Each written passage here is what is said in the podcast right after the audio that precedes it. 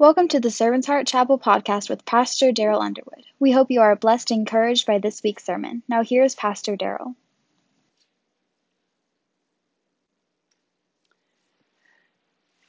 This uh, interaction Jesus has with a couple different groups is really all about a reality check. I sometimes we need a reality check. Sometimes we, we, we think we understand completely what's going on and we're definitely making the right decisions and going the right way and, and we're completely wrong. And here we have two groups we're going to talk about. One group is a very religious group. And then the other group is a nearly spiritual group. And both groups are completely off track with the truth, with reality. They have false perceptions about how God, what God honors in our actions and what he doesn't honor. Beginning with uh, verse 1. One Sabbath, when he, being Jesus, went to eat at the house of one of the leading Pharisees, they were watching him closely. Notice that Jesus, first off, uh, went to eat at someone's house who uh, was not uh, right with God, did not agree with what he uh, was saying to be true. Jesus not only went and ate with what we know as Pharisees, and we're going to talk about those guys in a little bit, but Pharisees is a very religious group. He also went and ate with sinners and people who were completely apart from God, didn't even claim to be followers of God. And, and he, and, and so by doing that, we get to see an example of how we as Christians should act and behave around those who don't follow God. Notice that Jesus, we're, very soon we're going to see that he interacted with those who are not Christians, but he didn't participate, he didn't participate in their sin. He was connected with people, but he never condoned sinful behavior. And, and he, he, and, and when given the opportunity, he would call it as he saw it. He wasn't mean. He was never mean, but he never minced words. We should never be afraid of speaking the truth. Always speak the truth in love, but never be afraid to speak the truth. So he went to eat at the house of one of the leading Pharisees. The Pharisees were this strict, uh, legalistic religious group uh, that came about in, in, in, with the Jewish people after they came back from Babylon. Remember, they were in Babylon, uh, exiled in, in Babylon, this pagan country. They they uh, they had taken they had conquered them and taken their people, and and God uh, uh, allowed them to come back to Israel. And so those group of men said, "We need to go back to God's law and completely shun anything pagan." which was good. You know, I have a feeling that the Pharisees started out with good intentions. They wanted, they wanted wholeheartedly to follow God and do what was right. But they went off track. At this time, the Pharisees were a very powerful religious group, about 6,000 in their ranks around Jesus' time. Josephus, the uh, historian, told us that.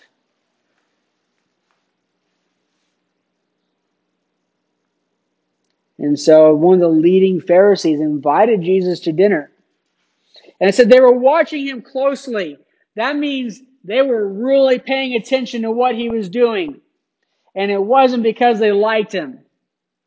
They were hoping to catch him. Catch him doing something wrong so they could exploit it and show the crowds, oh, this guy isn't uh, all that. He's not what you think he is. They're watching closely. Verse 2 There in front of him was a man whose body was swollen with fluid. He was in bad shape. Verse 3 In response, Jesus asked the law experts and the Pharisees, Is it lawful to heal on the Sabbath or not? He knew why that man was there. It wasn't an accident. And why he was there, why he had been invited. Because, see, the Pharisees didn't believe you should heal people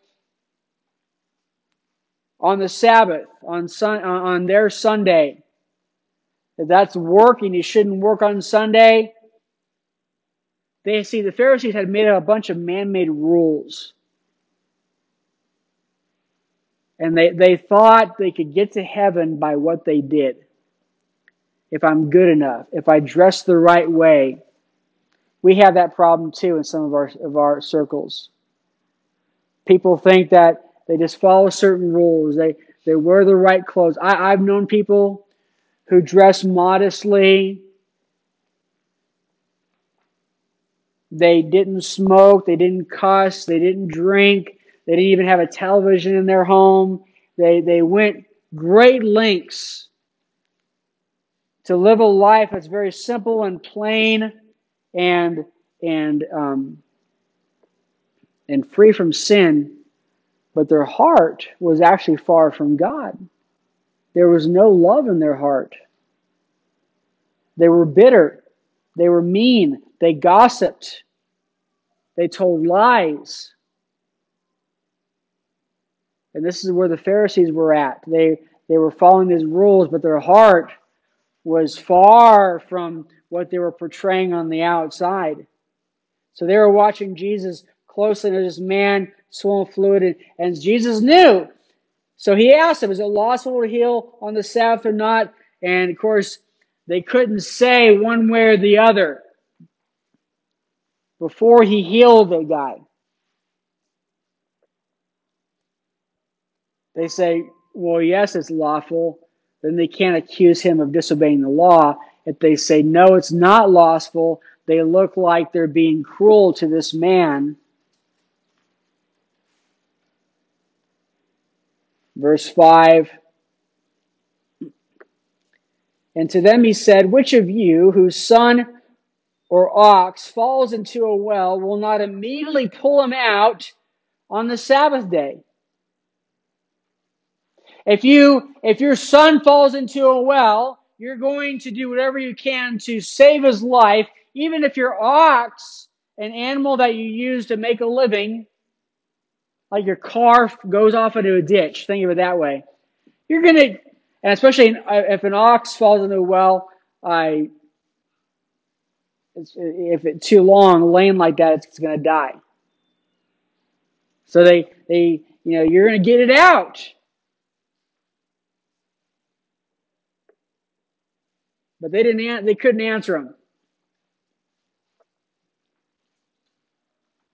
because they all knew what they would do if their son or ox fell in the well on the Sabbath, and yet they were going to accuse him of sinning for healing this man of his disease on the Sabbath. The Pharisees had the wrong perception. They believed that their man made rules trumped God's law. In reality, God's law of mercy trumps their man made rules.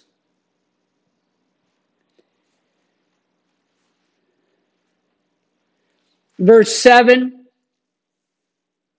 Then Jesus tells a parable, it says. A parable is an illustration used to clarify a point. Jesus told a lot of parables that's trying to illustrate the realities of heaven. He would use everyday objects and people to illustrate the reality of heaven. And so he told a parable to those who were invited when he noticed how they would choose the best places for themselves. So in in and this time, uh, you have the person who's the host, and he was one of the leading Pharisees, so he was a very important man. He's invited uh, some people to join him for dinner, and that in itself is an honor. But the closer you sit to the host, the more important you are. That's part of their culture. And so Jesus saw, he probably saw, you know, two guys, and remember, they reclined. They, there were no chairs. They were, they were eating on the floor. And they would recline on their left side. And so you could probably see guys squeezing in. Oh, there's a little space between two guys near the front. So I'm going to squeeze in in between them so I can be close to the front. And so he saw them doing this. They were self promoting, they were promoting themselves.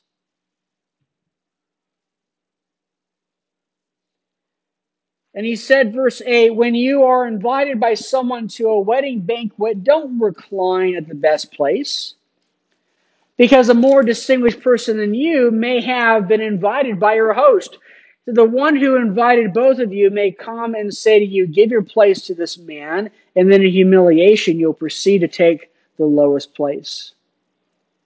But when you're invited, go and recline the lowest place, so that when the one who invited you comes, he will say to you, Friend, move up higher. You'll then be honored in the presence of all the other guests. So their false perception is in order to be honored, I have to blow my own horn. I have to let people know how great I am. When I do something for somebody, I have to get on Facebook and advertise what I did for this person or this organization. And Jesus is turning that perception on its end because he says in verse 11, For everyone who exalts himself will be humbled, and the one who humbles himself will be exalted. You see, that's the reality. If you just do whatever you do for God's glory, no matter who notices, God is going to honor you, either in this life or in the next. And most likely both.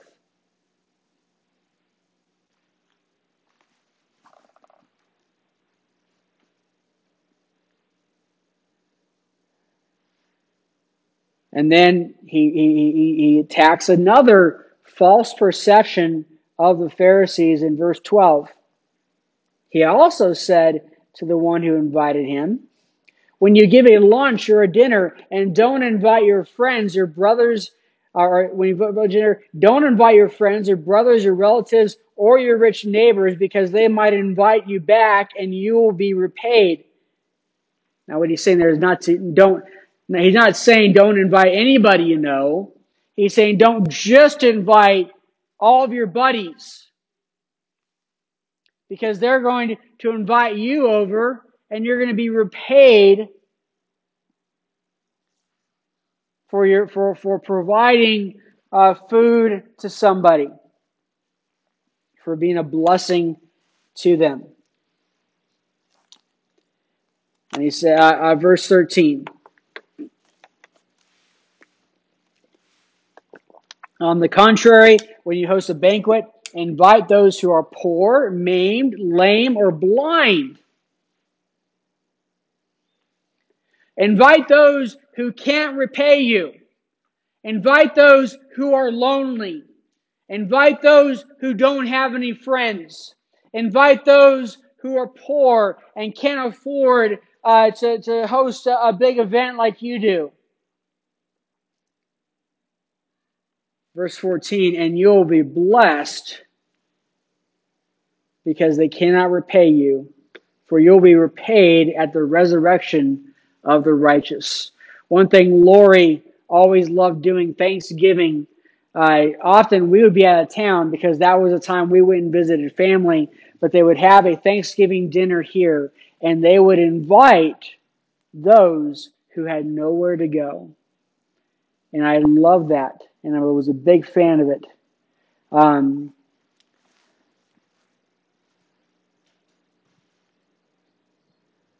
so don't Jesus notice Jesus never says it's not bad to work for a reward. He was saying you're doing it wrong. It's not bad to want a blessing just don't work for blessings on the, in this world because they're so short term, they're almost of no value compared to an eternal reward. If we invite those who can't repay us, God repays us. And He repays us eternally. Jesus saying, invest in that. It's just, all He's saying is, don't waste your time and money for throw things that don't mean anything. Put your time and money in something of much greater value. And so there, the Pharisees, their perception problem was they were focused on short term rewards. Oh, I'll invite Tim because he knows people and he can get me connected with the right people so I can get promoted and you know one of our um, I won't say his name because uh, I'm recording a podcast and I want to keep it private, but you all know who I'm talking about. There's somebody who hasn't been our church in a while because things going on, which I talked about. But because of his position in the community, he had trouble with churches. Because of his important position in the community, he would go to a church and and they would try to buddy up with him because he knew they knew he knew people.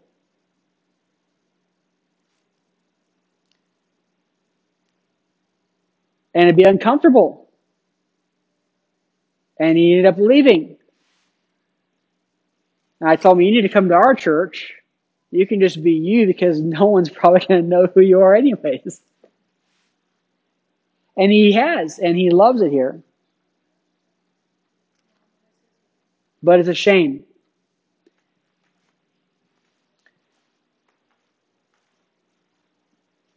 They were looking at short term rewards, and Jesus was trying to set it right. Say, look, focus on eternal rewards. Verse 15, another incorrect perception of the Pharisees. When one of those who reclined at the table heard these things, he said to him, said to Jesus, The one who will eat bread in the kingdom of God is blessed. And I'm sure everybody else is like, yep, absolutely. The one who eats bread in the kingdom of God in heaven is blessed. You know probably why he was saying that is because he was Jewish. They thought, as a child of Abraham, I have a golden ticket into heaven. Paul dealt with that in some of his letters in Hebrews.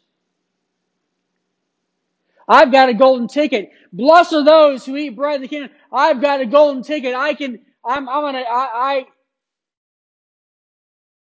have access to heaven. I'm going to heaven because of my lineage, because of the culture that I'm in.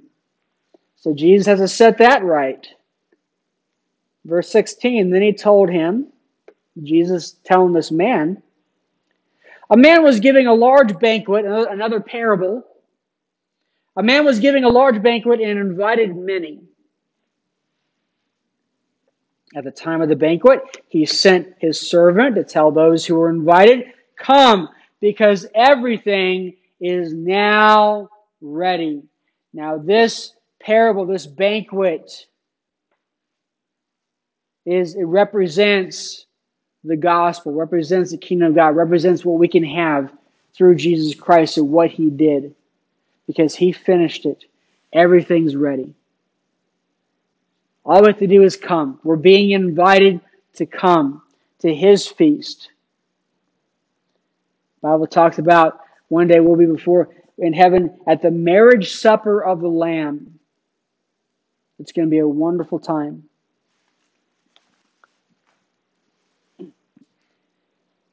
So everything is now ready. And so the servant goes out to uh, tell. So here's what in, in, in, the Middle East, maybe even to this day, someone wealthy, uh, not as wealthy, but someone invites you to dinner. They, you don't go right then. They won't even tell you when and where. Read a story about a man who was visiting a, a Christian church in the Middle East, and, and one of the church members invited him to dinner after church, and he and he accepted it, and the guy just turned around and walked away. And he's like, "Wait a minute!" I'm thinking, I don't know where, I don't know what time. So he asked one of the other church members, and they said, "Just go back to your hotel room and wait for further instructions." You see, they didn't do it this way. They didn't have a certain time. The meal had to be prepared, and they didn't. They don't rush into everything. And and Americans and Europeans have a very different concept of time than the rest of the world. So they weren't concerned about how long something might take. It's ready when it's ready.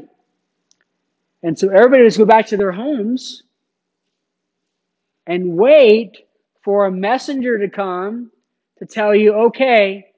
And that's what happened. He went back to his hotel room. Someone knocked on his door later and said, We're ready to, to receive you now. And he followed the, the, the, the guy to this, this man's house and, and they had dinner there. But that's what was going on. This, this host had already invited people to his dinner, and so now he sent his servant out to tell him, okay, it's ready, dinner's ready. Time to come.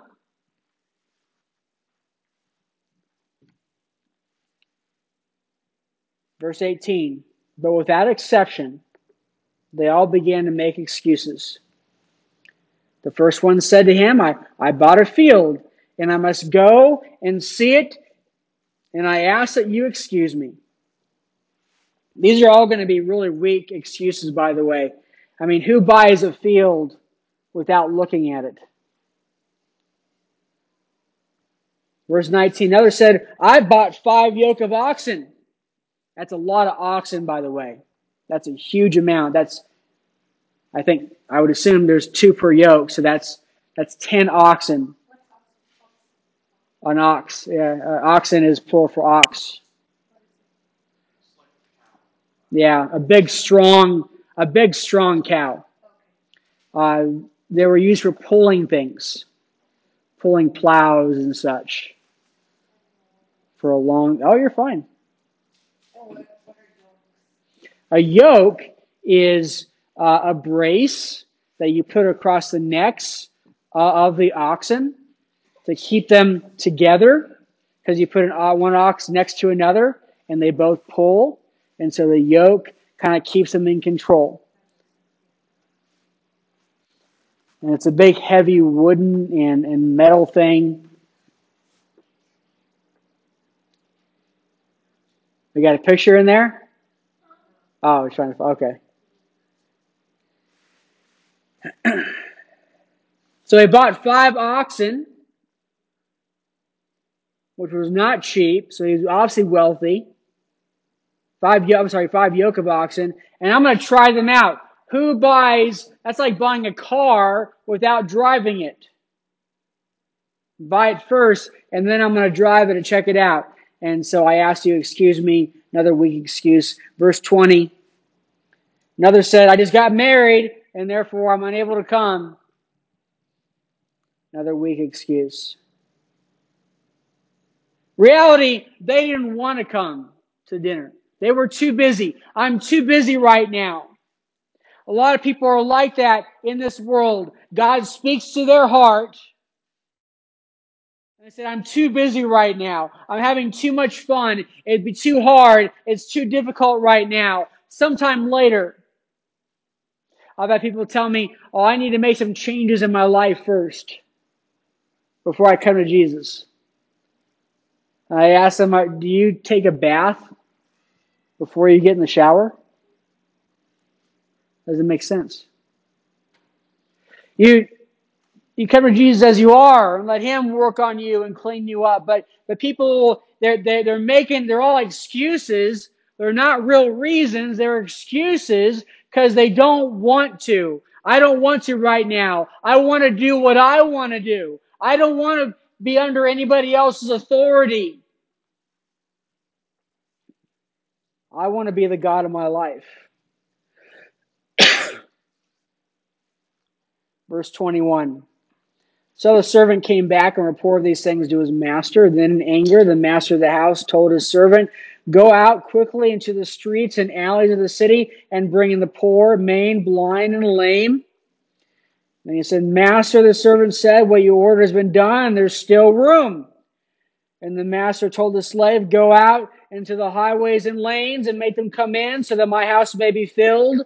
For I tell you, not one of those men who were invited will enjoy my banquet. Those who made excuses aren't going to enjoy it, aren't going to be eh, to enter into heaven. He says this as a response to that one man's comment, how blessed are those who eat bread in the kingdom of heaven, right? We've got a golden ticket. You just tell them you don't have a golden ticket. You need to accept the invitation. You need to come to me. I am the way, the truth, and the life. No one comes to the Father but by me.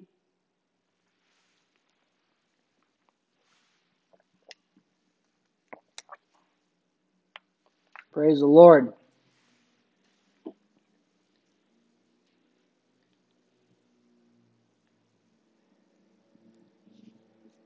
So that was the Pharisees. The Pharisees had a number of misconceptions about reality, and Jesus used that opportunity with them in dinner to set them straight. So now we come to the second group as we wrap up today's sermon. Verse 25 Now great crowds were traveling with him these great crowds and, and healing and, and, and feeding the thousands uh, with bread and, and doing all these wonderful things and having these wise things to say. They wanted to hear him. They wanted to follow him. So these large groups were following him. He's the next big thing. His Twitter feed was off the roof, through the roof. So he turned to them and said to them,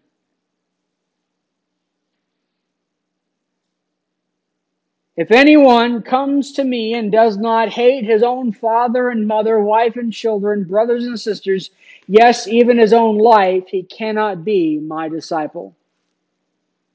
Now, hate, we're not talking about, oh, I, Jesus wants me to hate you. That doesn't make sense, does it? Because we're supposed to love others. We're even supposed to love our enemies. So what could Jesus mean by this? Well, there's no English word for this exactly. But what he's really saying is to love less than him. Nothing, no person, even your own life should be above Jesus. He should be the most important person in your life. And you cannot be a follower of Christ if he's not the most important person in your life. You see these crowds, they were a little different than the Pharisees. They weren't major religious, but they were spiritual. Oh, I'll follow him. It's a nice day. Uh, going along with the crowd. It's easy. Maybe we'll get lunch. If somebody has a few bread and uh, loaves of bread and a couple of fishes, right? Maybe we'll see a healing. Maybe I can get Jesus to take care of my tennis elbow. They were merely, they were merely spiritual. They weren't serious about God. They didn't care uh, that much about the sin in their life. They knew there was sin in their life. Their, the, the, the most important things in their lives were their family and, and, and their own life. They would preserve their own life, would do whatever they can to save themselves. Jesus saying, if you don't love me above all this, that you can't be my disciple. Then he said, verse 27, whoever does not bear his own cross and come after me cannot be my, my disciple. So not only is Jesus supposed to be the most important person in your life, but you have to participate in the execution of self in your life. That I am no longer in charge of my life. Jesus is in charge. What he wants, what, what my behavior is driven by what pleases God. And come after me. That means come after me. That means you can't be a passive Christian. You just can't go along with the flow, not really put forth an effort. It's not gonna, you're not gonna, you're never gonna be inconvenienced. You can't do that. You can't be a mediocre. You have to make a active uh, effort to follow after Jesus. And anybody who actively follows Jesus, tries to live their life that's pleasing to Christ, you're going to run into opposition. There's going to be problems. There's going to be frustrations. There's going to be disappointments. There's going to be betrayal by false friends. And so you can't be Christ's disciple if you're not willing to do that. So he starts to talk about what it's going to cost. All of you who are following me, that's great, but it's going to cost you something. And then he says in verse 28 For which one of you, wanting to build a tower, doesn't first sit down and calculate the cost to see if he has enough to complete it? How many of us would, would decide, well, I'm going to go build a house without even first even considering how much it might cost to do so? Just go to Lowe's and start buying two by fours until you run out of money.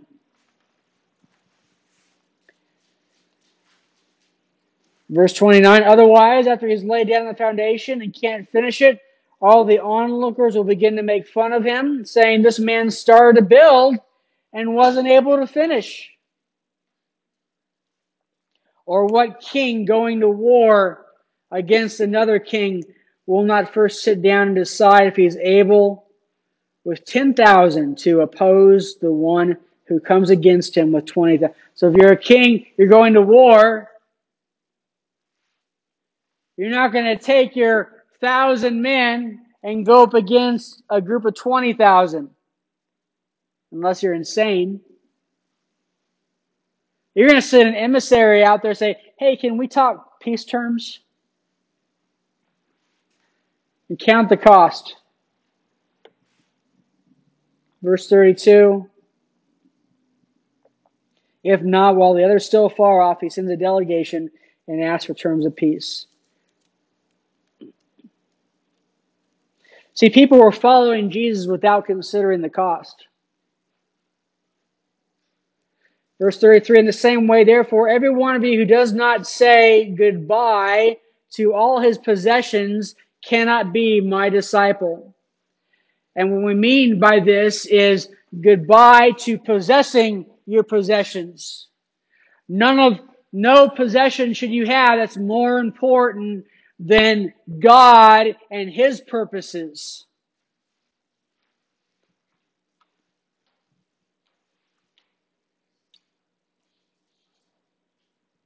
We should love Jesus more than what we own. It should be that if, if, if you find out there's a need, in fact, I was going to talk about it. There's uh, the discipleship book that I pointed you to and, and I use, and I gave you a couple of lessons and I, I gave you the website for it. They just translated it into a language in the Philippines and they're working to get it printed, formatted, and printed to use in the Philippines. And they're, they're raising $2,000 to make that happen. So they're asking for donations. Let's say you just heard about that and you're like, oh, you know, and, and you go home and you realize, oh, there's this one object in my house. I don't really care about it. I don't need it. It's just there. And that's worth a hundred bucks. I could sell it for a hundred bucks and give that money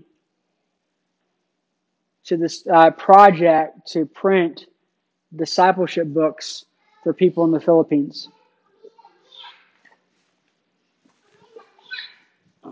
There should be nothing. No, no, no personal object, no car, no clothes, nothing so important if God asked you to give it up for Him that you wouldn't be willing to give it up. It's just stuff. It's not that important. And people make it more important than God. People turned away from God because they owned a lot of stuff and they didn't want to give it up.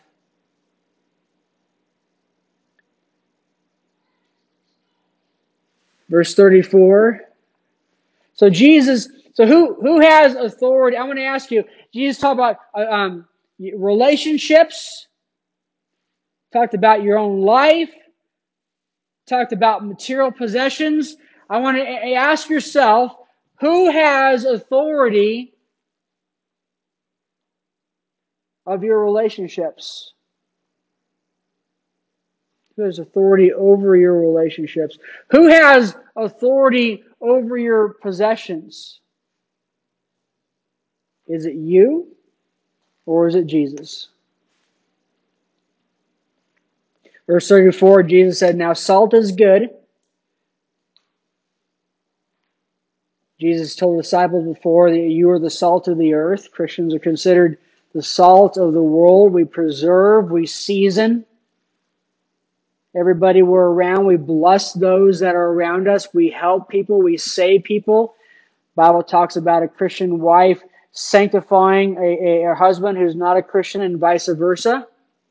A husband who's a Christian, that they, they sanctify their wife. We, we, there's, a, um, there's an outward blessing. Jesus said, now salt is good, but that salt should lose its taste. How will it be made salty? It isn't fit for this, or verse 36 or 35, it isn't fit for the soil or for the manure pile even. They throw it out. Anyone who has ears to hears, ears to hear should listen. You see, salt brings value. It brings life. As we as Christians bring value and life. But only does that if we're fully committed to Him.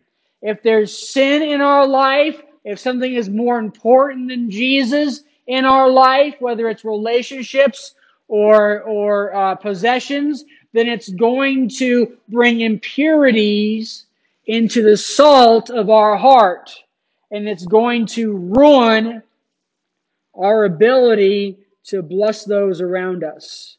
It's going to make us useless for God's kingdom. There's a cost to discipleship. We're to give up all that keeps me from serving God. Maybe it's my idea that I can earn my way to heaven. Maybe it's my idea of, of selfishness, self promotion, or being critical of others, or thinking I can just float along and, and not really deal with any sin in my life, not really uh, just be passive about things. And, and when we're called upon in the world to stand up for truth, we just keep our mouths shut so we don't, because we don't want to rock the boat.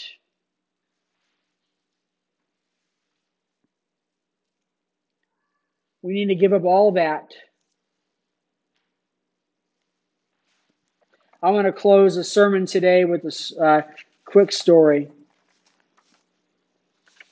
Years ago, uh, a young man put his hand to the plow as he pastored a church. He was working hard for Jesus, trying to affect the kingdom of God for Christ. His salary was small and his burdens were big. And the world did its best to woo him, try to pull him away from his ministry. And when the devil couldn't allure him, he attacked him. He uses saints as well as sinners. I've seen that happen. I've experienced that. People you think are brothers and sisters in Christ will attack you and make things harder on you.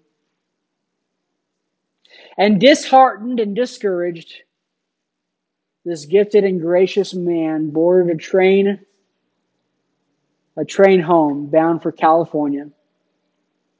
He was going back home broken in heart and in funds, but the Lord still wanted him and wooed him. And this man counted the cost. He cut all connections that kept him from serving Christ. And Herbert Buffum confirmed his consecration by saying, I'm going through whatever the price may be. And finding a piece of paper, he wrote these words I'm going through, yes, I'm going through I'll pay the price, whatever others do. I'll take the road with the Lord's despised few. I'm going through, Jesus. I'm going through. That's a chorus, by the way. We're going to sing it shortly. Herbert ended up writing 10,000 gospel songs and had a thousand of them published. And when he died, the Los Angeles Times called him the king of gospel songwriters. And on his grave, the epitaph reads, I have fought a good fight. That fight started the day he sat on that train and talked to God and decided, I'm going to give it all up for you, Lord.